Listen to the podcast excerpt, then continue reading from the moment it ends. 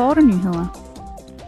I går drøftede Europaparlamentets medlemmer under plenarforsamlingen, hvordan man kan imødegå udenlandsk indblanding, informationsmanipulation og angreb på demokratiet, der især kommer fra Rusland og Kina.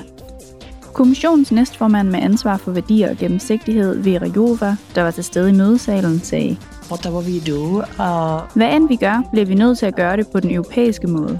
At reagere på en europæisk måde er at invitere alle til at deltage. Om det er politikere, de uafhængige medier, om det er civile samfundsorganisationer eller borgere, for jeg tror på, at grundstenen i et demokratisk system er oplyste og engagerede borgere.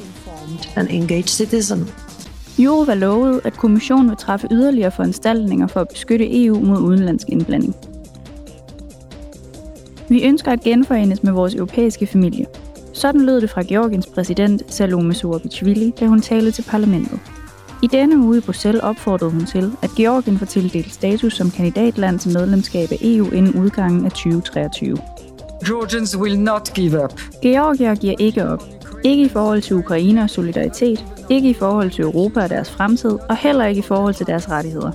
Det er derfor, jeg er så kraftfuld og optimistisk. Med sådan en demokratisk kraft bag sig, er det kun et spørgsmål om tid, før forandring til det bedre finder sted. Come for the better. Formand for Europaparlamentet, Roberta Metsola, sagde, at unionen kræver, at de rette omstændigheder er på plads, inden en fremtid inden for EU er mulig for Georgiens borgere. Ved åbningen af plenarforsamlingen i Bruxelles holdt Roberta Metsola sammen med resten af parlamentsmedlemmerne et minut stillhed for at mindes ofrene for oversvømmelserne i Italien. For nogle uger siden blev 15 mennesker dræbt og 30.000 mennesker tvunget til at forlade deres hjem på grund af oversvømmelser. Oversvømmelserne forårsagede alvorlig skade på beboelsesbygninger, landbrug, industri og infrastruktur. Metsola tilføjede, at EU aktiverede sin civile beskyttelsesmekanisme, og at Italien vil bede om støtte fra EU's solidaritetsfond.